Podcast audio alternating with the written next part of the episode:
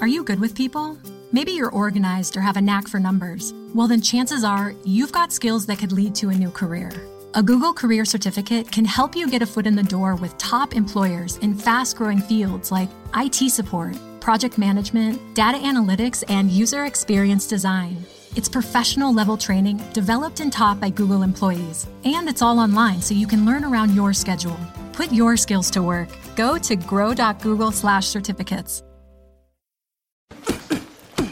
That's for my crazy day. My packed commute, all those unread emails in my inbox. But I'm getting stronger, faster, and pushing myself further every day. I don't care if I'm not like everyone else. This punching bag is the best way to end my day. Fearless is knowing yoga isn't your style. That's the power of the Blue Cross and Blue Shield Federal Employee Program. Learn more about our healthy benefits at fepblue.org slash get more.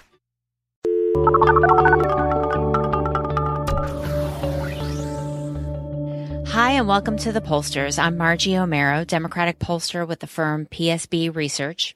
And I'm Kristen Soltis Anderson with the firm Echelon Insights. And each week we bring you the latest polls driving the news in politics, tech, and pop culture.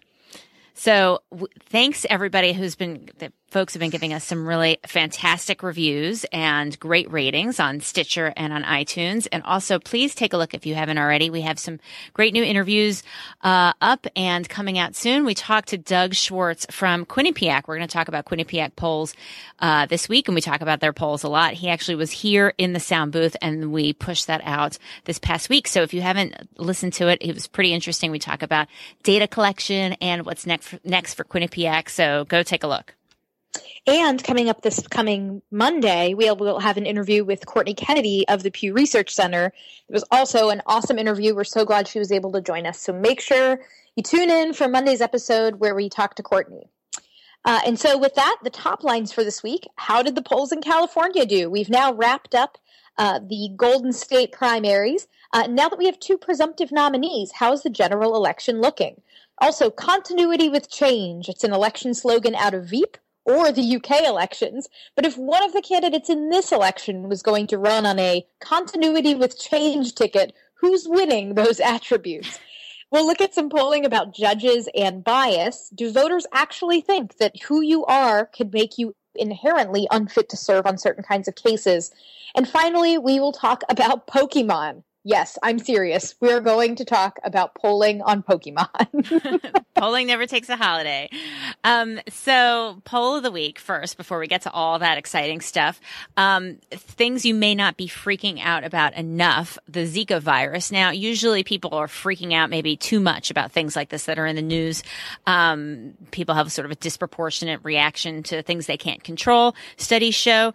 Um, but we have this uh, new poll that shows that maybe not people may not be freaking out enough about Zika or not aware of it. I mean, only about a quarter. This is from a Harvard uh, School of Public Health survey.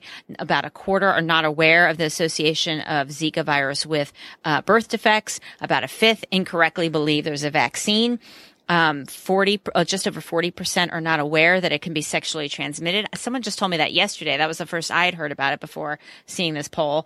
Um, and about a quarter believe that individuals are very likely to show symptoms, which I guess is not true. I don't know. There's a lot I don't, you know, I'm not really freaking out enough about Zika either, apparently. Yeah, so I, I have been looking uh, into it quite a bit, and it's I mean, what, what is freaky about it is that it's not getting people terrified in the way that Ebola did, right? Because Ebola, all of the symptoms are these like horrible, horrible things. Like, and if you get Ebola, it's crazy, crazy contagious and like all manner of things. Whereas with Zika, most people who get Zika, if you're not planning to have a baby, it's like, eh, okay, well, I got this weird rash or whatever. But if you are pregnant or want to have a baby, then it's the impact is huge. In part because, you know, unlike Ebola, you could kind of get a mosquito bite and not realize that you have it. And then if you're trying to have a baby, all of a sudden you're pregnant and there are these huge risks to your baby if you have Zika. But there, there's also so little information out there about like, is there a particular stage of pregnancy where Zika puts the baby most at risk? I mean, all of this stuff that's like it's it's only really really terrifying if you want to have kids but that's actually kind of really terrifying to society. Like can you imagine if this whole summer the US government says like hey can everybody just put a press pause on getting pregnant? Like could y'all just not for like a summer? Yeah. i mean that would be really disruptive to society. And that's what's happening in some of these uh, South American countries. I, I, don't know if we talked about this survey or somebody told me about it or I just imagined it, but I, there was something recently that showed a large number of people said it would be okay for the government to recommend that people not, you know, that they put off having children, which is kind of a pretty personal thing for folks who are normally, you know, government kind of be like hands off government, hands off my life. That is quite a personal thing for people to say, sure, that's okay. Yes, the government can have a role there. Um, so I guess that's related to Zika. And I'm not sure where I saw that poll. Um, but yeah, when I, when I first heard about Zika, because mosquitoes love me, they just really, really love me. But when I first saw this and it said, you know, for people who are having, who are planning to have children, I thought, that is just reason number 85 on my list of reasons why I'm not having any more children. I don't want to worry about the Zika virus. So um, I guess that puts me in the company of lots of Americans who are also not following it closely. Um, but I do. I am one of those people who I do normally like bed bugs. I always get a little bit overly nervous about. I mean, they're quite, when it's like a bug thing, I get maybe a little bit irrationally worried. This one is not one of those for me, but I can see why it would be for others for sure. Yeah, and I think the other uh, problem that they're finding in this survey is that these numbers even hold among households where someone is pregnant or is considering getting oh pregnant in the next 12 months. So the numbers are just as grim even in those households where they really need this information. So I guess anyhow, the, the, press is not doing a good job drumming up fear and showing like you know. Normally, they're so good at drumming videos. yeah, I know you got to keep keep on keep on working on that. Um, okay, so but the big news is California and the big primary wave of primaries we had yesterday, uh, Tuesday. Today's Wednesday when we're recording, and that we now seem to have a nominee on the Democratic side. Although I guess there's still some fine print people are working on, but it definitely looks like Clinton has emerged uh, as the nominee for, you know, uh, b- based on everything that's happened over the last week. Um, and I think this is a good news. The first thing in terms of polling, it was a real good news, uh, good news night for pollsters. The California average showed the race tightening, but that it was, you know, it was still Clinton's advantage. I hadn't seen a poll that showed Sanders up in California. So when you look at the final results, that were 56 43. That's not exactly what the final polling averages showed, but it's not that far off. I think that's a another good sign for a polling win. Um, there are no exit polls, so we can't really break down the, the nitty gritty subgroups like we have from other primary states. There were no exit polls in any of the states that voted yesterday. Um, but it still, I think, showed some good, uh, you know, good, good polling, good for the polling track record. And I think one poll, I think a couple questions, then we could talk about the general, but there's obviously a lot of talk still about Democratic unity and are Democrats going to come together? And I've said quite a few times that the data doesn't really suggest that there's a really divided party and certainly not any more divided than we saw in 2008. And the last California poll that had top lines released, this was a YouGov poll just in California before the primary I think showed, I mean, one of the other arguments is uh, Sanders convincing people that he's got a chance and sort of tricking his voters. It didn't really seem like um, that was actually the case looking at the California uh, vote. You had a majority of uh, Sanders voters saying they were voting for Sanders to help influence the direction of the party, even though Sanders may not get the nomination. So they were sort of aware of what the math was showing. Um, and that they wanted to see Sanders give his support to Clinton and try to have a unified convention rather than uh, have a contested convention. Um, so those are just some examples and we can have the links to the show notes, but just more data that points to the fact that it seems like we'll have a, a, unified party, a party that has the ability to come together. Um, you know, whether that's what, you know, whatever the details are in terms of the Sanders campaign over the next month or two, Democratic primary voters want to coalesce behind the nominee and take on, you know, the other side, Team Trump. And the ladies at uh, Huffington Post pollster did a good write up on, you know, were the polls right or wrong in California and with Clinton up 13 that that's a reasonably I mean I think it was a 9 point departure from I think uh, the polling average had showed her up by 4 or something like that. But that one of the things they pointed out is that on the eve of election day the AP came out with the declaration well Clinton's the presumptive nominee.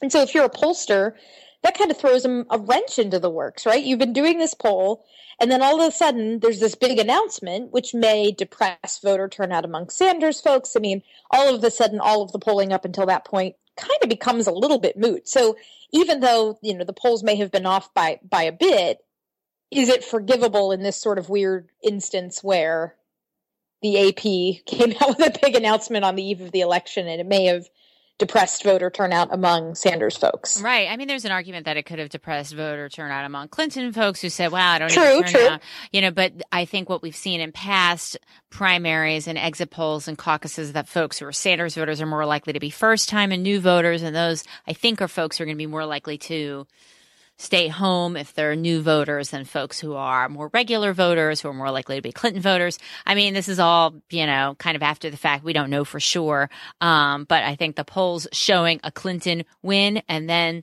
actually having a Clinton win, even if the final tally is a little different, I think that's, you know, still a sign that, you know, to go back to one of our themes is polling in crisis is everything upside down. Our polls always wrong. You know, th- this is one of those nights where, the, in fact, they were not wrong. Uh, so when we take a look then at the general election, uh, right now the things that make Clinton strong are the things that make Trump weak. Uh, but Trump is also viewed as a strong leader. So Gallup, uh, you know, as we've mentioned on the show in the past, Gallup is not really in the business anymore of doing ballot test polling. But they are still in the business of producing interesting information about what people think about the candidates. And so they tested a whole bunch of different uh, concepts and said, you know, do you think this quality applies to Clinton or applies to Trump? Uh, you could pick both, you could pick neither. Um, most voters, 62%, think that Clinton has the experience it takes to be president. Only 31% think that about Trump. Uh, they think Clinton is more likely to work well together with both parties in Washington. Clinton actually, remember the uh, Hillary, you're likable enough line from the 2008 elections. Right. Uh, apparently, 46% of voters think that Clinton is likable, where only 36% of voters think Trump is likable. Um, she's likable enough. The polls show she's likable enough, I guess. She's likable enough. But then there are other issue items where I can imagine a lot of Democrats just pulling their hair out that this is not, you know, a strong advantage Clinton uh, characteristic. So, for instance, has strong moral character. Clinton 39, Ugh. Trump 36. Um, is honest and trustworthy. Clinton 32, Trump 33. Uh, can get things done. 56 Clinton, 58 Trump. Can bring about the changes this country needs. Trump is actually up by five on this one over where Clinton is at. Uh, they think Cl- uh, Trump would be better at standing up to special interest groups. And Cl- Clinton, a majority think that she's a strong and decisive leader, but 60% think that Trump is a strong and decisive leader. So she has experience, uh, but he can bring about change. Ugh, I mean, these... so this was the you know we, we back in 2008 it was a change versus experience election, right? Hope and change beat John McCain experience and you know the McCain Palin ticket, et cetera, et cetera. Um, in the 2012 election, it wasn't really experience versus change because Obama was still kind of running as change, but also as you know forward. So, you know, continuing on, which is I think why Veep picked this continuity with change uh, motto right.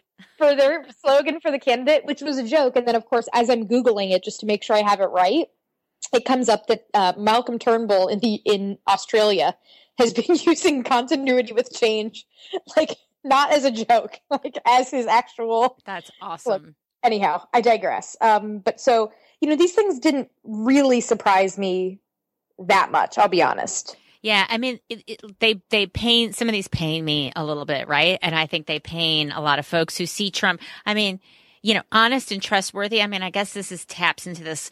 Uh, you know, I'm not going to be politically correct. I'm going to tell it like it is. I mean, just kind of saying whatever obnoxious thing on your is on your mind is not, you know, honest. That's not honesty. You know, I don't see that as honesty, but voters do, and some voters do. And I think this is a reminder that this is not wrapped up. How unpalatable Trump may seem to folks who are listening, certainly to me, certainly to a lot of, you know, even a lot of Republicans, um, that doesn't mean that he can't win. I heard Democrat on Morning Joe saying, yeah, we're measuring the drapes after whatever latest Trump craziness had happened that week.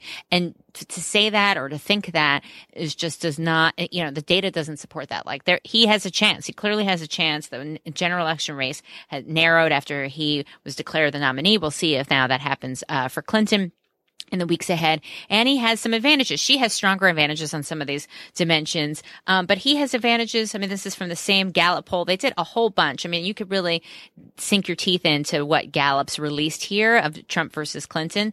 Um, he's got a lot of advantages on some issues. I mean, he's got advantages on things like the economy. He has, um, uh, he has advantages on, um, uh, you know, jobs and so on. I mean, he really, I mean, he has jobs, uh, an, an advantage on gun policy and taxes. I mean, quite, quite a lot of issues. So it's, you know, it doesn't really matter how much mastery Clinton has of, of all the breadth of issues out there. It doesn't matter the changing electorate. It doesn't matter how, you know, incendiary Trump's rhetoric is. There's still a group of folks who are supporting him and we have to take this very seriously, however strange and odd the whole thing seems. One of the things that Gallup also does is they break out their results by uh, do Clinton supporters think this about Clinton? Do Clinton supporters think this about Trump, et cetera, et cetera? And even Trump supporters, about a third of them acknowledge that Clinton, you know, has the experience it takes to be president. And even about a third of Clinton supporters say that yes, Trump is a strong and decisive leader. Um, so, you know, some of these traits, even a third of the other side is willing to acknowledge that, that they have them. Um, it's also fascinating to see which qualities Trump supporters think their own candidate lacks. So, you know, 61% say that Trump has the experience it takes to be president. Only 64% of Trump supporters think he has strong moral character. Um, so, you know, they even even about a third of them acknowledge he doesn't really have those characteristics. Well, that's a mercy. And then for Clinton supporters, only 61% of Clinton supporters say that she is honest and trustworthy, which kind of explains why her numbers on those that item are about as bad as Trump's because if your own supporters don't think I mean 61% it's a majority for sure but that's the lowest characteristic amongst her own supporters. So if your own supporters don't think that you are honest and trustworthy as much as they think you're a strong and decisive leader, etc. I mean that is going to depress your numbers in the overall uh, in the top lines. Yeah, I mean, so folks should really go check it out because there's there's so much in here, in not just in the traits for each candidate and the traits within their own base, the issues that people say are most important. Obviously, the economy is going to be important, and employment and jobs, terrorism, uh, education, and healthcare. But who, which candidate has the advantage on those issues? Look compared to their importance. So some of the issues that people say are most important, like the economy, are issues on which Trump Trump has an advantage. Um, the strongest uh, issue, the most important issues where Clinton has an advantage are education and healthcare, and also foreign affairs. That's a little bit more mid pack. Um, and then some things where Clinton has an advantage are at the bottom of the list, like climate change and social issues. Um, so yeah, these are, I mean, these are, this is going to be a little bit sobering for Democrats who are excited this week to have a nominee. Um, and I think it's just a good reminder of how tight this is going to be all the way to the end. Although I, I also I, I do have to say if if Donald Trump were if we go back in time a year and a half and there had been like some secret meeting where Hillary Clinton sits down with Donald Trump and says, "Look, you're going to help me become president. You're going to be a secret secret agent. You're going to run for the Republican nomination. You're going to annihilate their field. You're going to make everybody hate the Republican Party. And then you're going to run against me and you're going to be a constant buffoon. and you're going to hand to the White House. And he said, Okay, Hillary, I will be a secret agent and I will help make you president. What would he be doing differently? Like, prove to me that that's not what's happening right now. that prove to me that Donald Trump is not actually a secret agent working on behalf of the Clinton campaign. Because I'm starting to think there's no hole in this theory. It's just, it's too perfect. It's too perfect. Yeah, I mean, it's, uh, I mean, the, uh, the things that he's been saying, we're going to talk about the judges in a, in a minute. I mean, the, like the judge thing. I mean, that's the thing that I found so odd. I, I found a couple things odd. Like, first of all, like the judge, the comments he made about the judge in his Trump University case are obviously horrible. And, but what was surprising, a couple things. One was how Republican leaders who before then were just sort of grimacing, but not really standing in the way of Hurricane Trump are now like, oh, this is outrageous, right? Like, how, how did this happen? How did he say this crazy thing? I'm, you know, I'm so shocked. Well, he just better change for the general because it's okay to talk like that in the primary. I'm shocked, but now he needs to be, you know, ready for the general. Like none of that really makes sense. He's been talking like that for a year. You know, having that kind of crazy talk is bad, even if you pivot to something more mainstream in the in general. He's never given any inclination that he's going to change. I mean, like it's just all like nothing in that dialogue that's happened has made sense. Now, this is, I guess I'm leaving the polling script completely behind, but, um, you know, but you're right. You know, you're right, Kristen. He's been doing a lot of wacky things, but he's still. I mean, I guess this is the question. If they had had the secret meeting, somebody there, the staffer in the room for the secret meeting, would say, "Well, like, well, wait, that's not going to work. Like, why was saying all that crazy stuff? Who? What makes you think that would make Trump a viable general election candidate?" And then what's the answer to that question you know but then here he is he's a viable you know he's a general election candidate after you know doing all of these you know buffoonish things throughout the primary and now the general election well, going back to this, the the issues that are most important to the different parties. The one thing that that I did want to mention is, you know, you see these issues like okay, climate change or the treatment of minority groups in this country. And yes, it is certainly the case that Republicans there are far fewer of them compared to Democrats that think these are important issues. But like one out of every four Republicans says that climate change is an important issue to them and or an extremely or very important issue. You know, 48% say the treatment of minority groups in this country is an extremely or very important issue. Um, the distribution of income and wealth in the United States, a majority of Republicans say this is extremely or very important. And so this is the kind of stuff that drives me nuts because, you know, now that Trump has the nomination, we have this very clear idea in our heads of like, this is what being a Republican means and these are the issues they care about.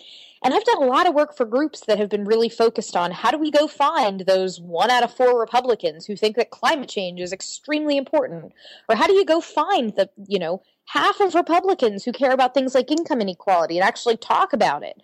Um, I, like the numbers were fascinating to me because there were issues that just nobody on the right talks about, but here, there's at least a quarter of the party that says this is a very or extremely important issue to them. So, nonetheless, I digress. No, you're you're absolutely right. No, you talk about them, Kristen. You talk about a lot of these issues, but you know, eh, the other thing, though, and this is something to think about when you look at these most important issue questions, is you don't really know exactly what people are thinking about when they say yes, that issue is important. When they say gun policy, which is how it's listed here, are they for you know, are they thinking, I yes, stronger gun laws is important to me? Are they thinking protecting gun, status quo gun laws is important to me. Climate change, are they trying to, you know, work on climate change, which is usually what the phrase climate change means, but, or are they worried about too much, you know, too much aggressive work on climate change? So right. it's, it's not totally clear from this. That's not Gallup's fault. It's just the, the trouble of this kind of question is always a little sticky in that way. Yeah. Well, let's talk a little bit then about what people believe about whether or not Donald Trump and Hillary Clinton are going to achieve their goals, and then we'll we'll wrap up our 2016 talk with a little bit of this uh, the politics of the judge issue. Yeah, so this is from Quinnipiac. So as we mentioned, we had Doug Schwartz from Quinnipiac on the show this week, and, and they had a couple questions about you know the candidates and their pl- their promises, right? So this is a common thing. Do people believe the promises of the candidates? Do they think they're going to happen? Um, it's not just about do you favor oppose them? It's it's also the symbolism of the promise that I think is important. You know, there's the do you trust it to happen? Do you, what also does the promise symbolize? It's just like a, a value that you're projecting, even if it's not necessarily something that you think is going to happen, sort of as is as a proposal. Um, but it's interesting the things that they compared because they compared, you know, these quote unquote proposals of Donald Trump that are, you know, as most policy experts would say, like just not possible, like building this wall and having Mexico pay for it, sending them an invoice for some wall. Um, you have a quarter of Americans saying, yes, he's going to try to do this, try to uh, fulfill this promise, and he's going to be able to do it. That's a quarter of voters overall. 42% of plurality of Republicans feel that he'll be able to do that. About a third, I guess fewer than a third, say he's not going to do it. He's not going to try. Um, and that's you know, maybe about 36% of Democrats, half of Democrats think that he's going to try to build a wall and not be able to do it. Um, that seems like more likely than the deporting of illegal immigrants. That one people feel he's not, that's probably less likely to be a proposal he can follow through with. I mean, I guess that's a good thing that people don't see that as something that could really be easily hap- could easily happen.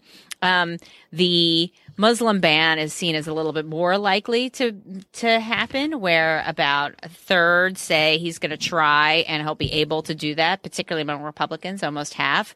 Um, and then for Clinton, the ones that they test for Clinton are removing secret money from politics reining in the power of Wall Street and making in-state public colleges debt free and community colleges completely free.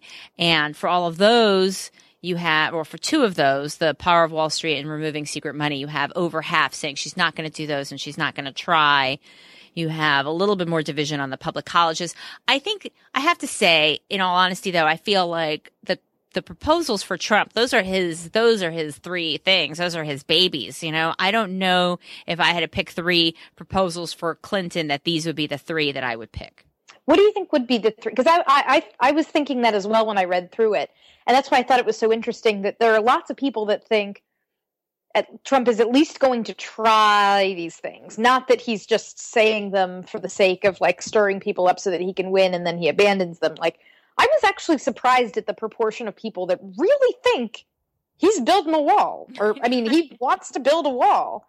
Um, and I, I, by the way, as we mentioned, I'm always fascinated by the crosstabs that Quinnipiac releases, and I think it is interesting and telling that on the crosstabs, you know, the percentage of people that think Trump's just not going to bother trying some of these things stays fairly consistent across age groups for most of these. But the difference then emerges between try and be able versus try and not be able, with younger voters having less faith that Trump will actually be able to achieve the things he says he wants to achieve. So, yay, cynical millennial. That's good. That's good. I I mean if I had to I'm looking now to see if there's like one thing. You know, I went to the Clinton website and they have 112 reasons, not three, and counting that Hillary Clinton should be our next president. Um, oh. but um, I would say I would have in, on this list something about gender pay equity and family leave. I think those would, you know, are very clearly would be, would you know for sure would be if not one of these, then you know, or two of the top three, um, or at least what she has been talking about regularly in um, in her language. Um, you know, in the primary, she's talked about guns. I don't know if that would be part of what, you know, her top three going in the general, but that would be something that I think she's spent more time talking about in the primary as part of her platform, um, than some of these. So uh, that would be just, you know, some examples protecting the Affordable Care Act would be another example, maybe something related to foreign policy. Um, I don't know if I would pick these three as like, these are her promises. What do you think? Um, it almost seems like, especially since these have been kind of contrast points in the Sanders campaign. I mean, it was almost as if these were set up to have, I don't think they were set up, but you know, I'm not surprised that the numbers are different for her than they are for Trump on the promises, but. Well, then the last Trump thing we'll talk about is this judge question. And, you know, I was joking before, like five minutes ago, that you know, hey, every time Donald Trump does something, it's it's setting up the party for a total disaster. And even today, you had Hugh Hewitt, who, uh, or I, Wednesday, you had Hugh Hewitt, who is a uh, conservative talk radio host, who's he has publicly declared himself to be Switzerland. He has said, you know, I'll support whoever the Republican nominee is. I don't care who it is. I don't care if it's Trump. He came out to and finally said, the party needs to boot Trump at the convention. They need to play funny business with the rules. They need to do whatever they can to get him out. This whole judges thing has pushed a lot of conservative elites over the edge who are like on the fence about what do I do about Trump. Most of the never Trumpers are like, hey, we told you guys, we told you this months ago. Welcome to the club. Um, but Margie, to your point, a lot of times we see Trump say these things and we think, oh, well, this is the one that's going to do him in, right? Like, this is it. The judges thing. This is going to do it in. Not the Megyn Kelly stuff, not the John McCain stuff, not the woman card. No, no, no.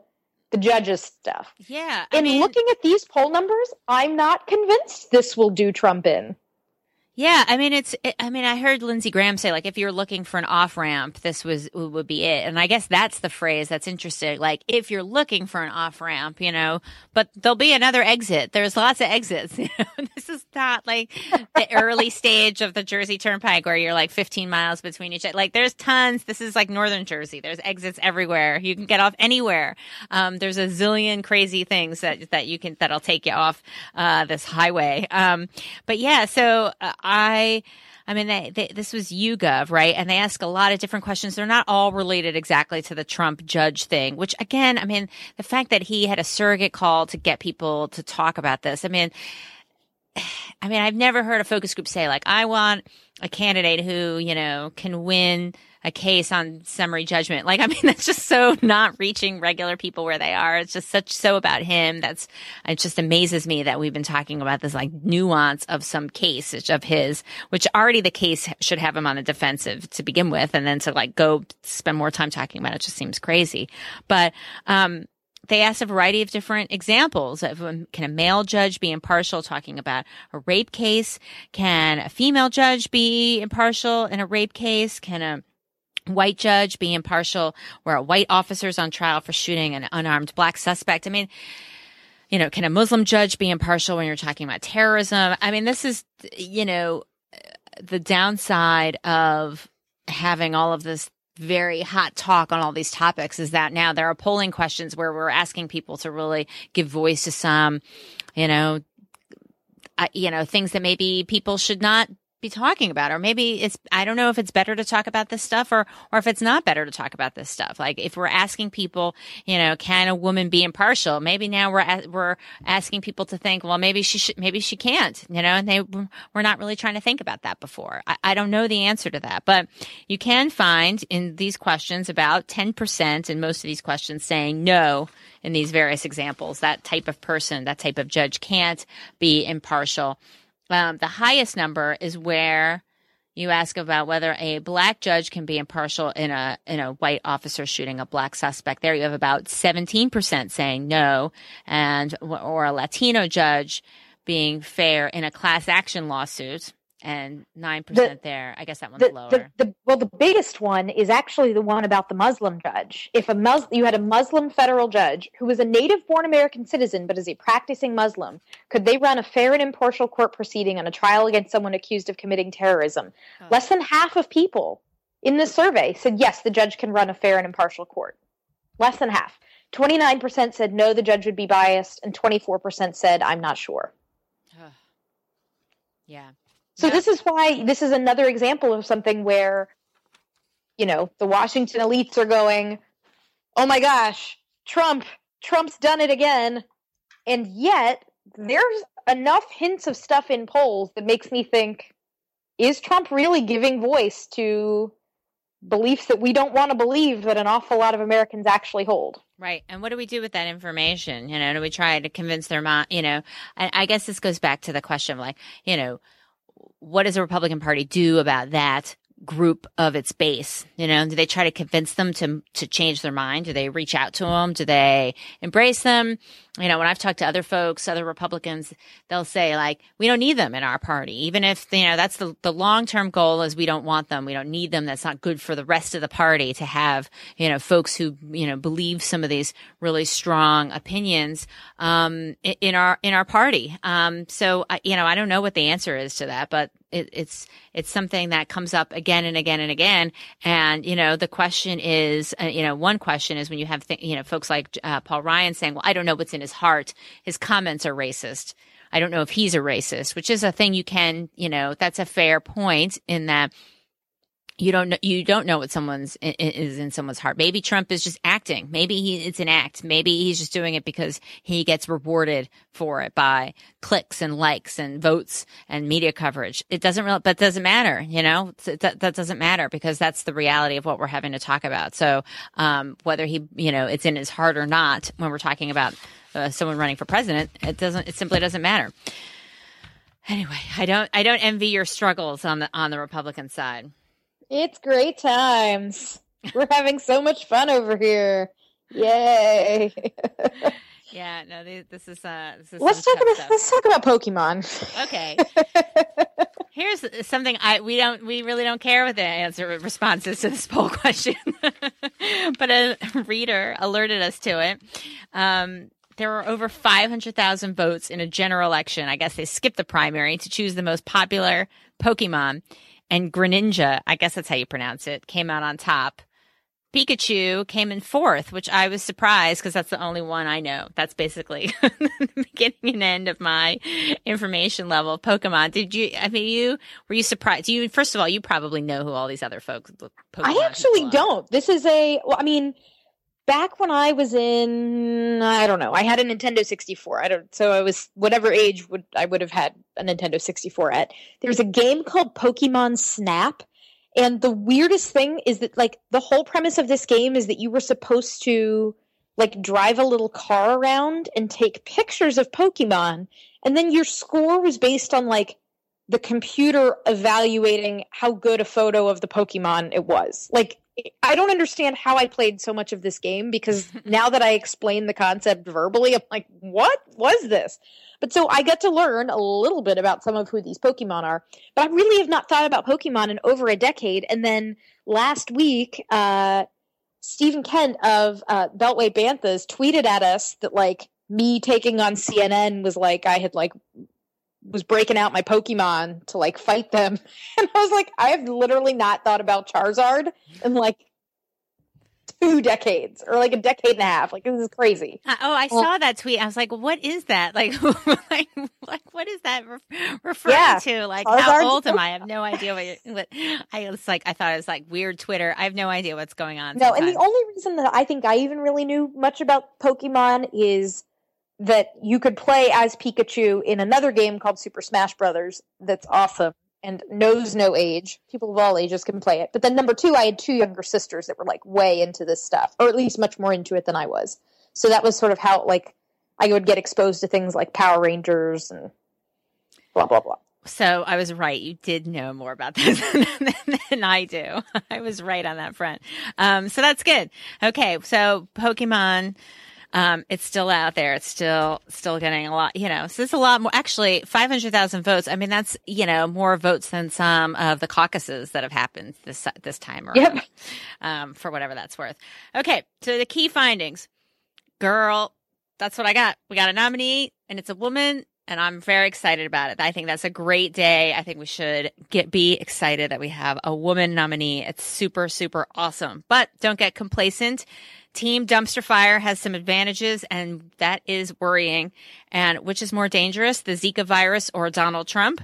Um, we didn't know that Pokemon was still a thing, but it seems like Pikachu needs a branding campaign. So call us. You can find us on Twitter at, at the pollsters or individually at, at Margie Omero and at K Soltis Anderson. You can find us at www.thepollsters.com. Find us on Facebook, where throughout the week we'll post links to stories we might be chatting about on the show. Don't forget to give us a review or a rating on iTunes, Stitcher, or whatever your favorite podcatcher happens to be. Great. Thank you. When we listen to the radio, we never agree on the station. Classic rock, hip hop, pop. Guys, quiet. The one thing we do agree on, we all want an awesome free phone. That's why we switched to Metro PCS. Stop by Metro PCS with the whole family and get four free phones of your choice from brands you love, like Samsung, Motorola, and LG when you switch. Metro PCS. Wireless figured out. Coverage not available in some areas. Sales tax not included in phone price. Free phone requires port. Excludes numbers on the T-Mobile network. See store for details and terms and conditions.